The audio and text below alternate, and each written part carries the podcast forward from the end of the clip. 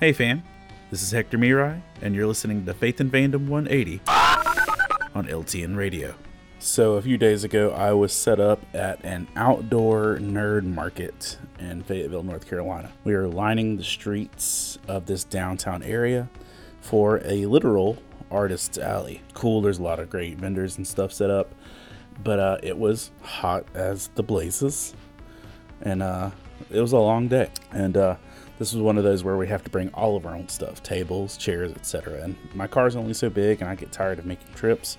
So i try and do everything as compactly as possible including for my chair i had one of those stools that uh, you pop up like a folding cup. Like it's about maybe two or three inches thick and you twist and pull and it click click click click clicks out and uh, makes a chair. Now normally because i'm a person of large stature and girth, I would think there's no way this thing will hold me. But uh, my employer uh, sold it to me because he just found it uncomfortable. But he's a bigger man than me, and he used it, and he was fine. And you know what? I've been using this thing for like a year, maybe less, but I've not had any problems with it. I'm used to just sitting on it and everything going fine. So it's almost 95 degrees at this event. And I guess I just missed the fact that my girth plus the extreme heat would make this plastic foldy chair defy the laws of physics.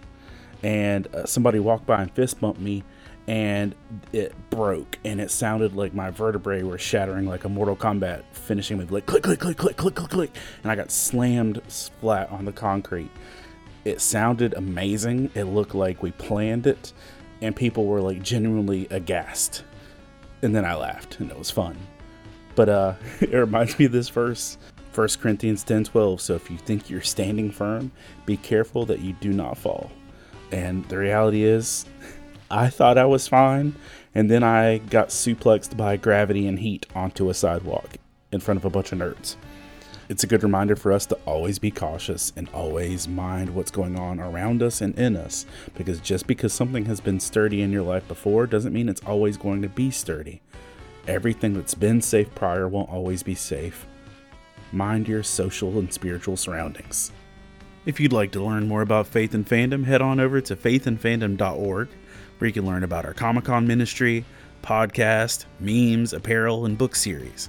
You can even read new chapters before they make it to the next book. I'm Hector Miray, and thank you for spending the last 180 seconds with me.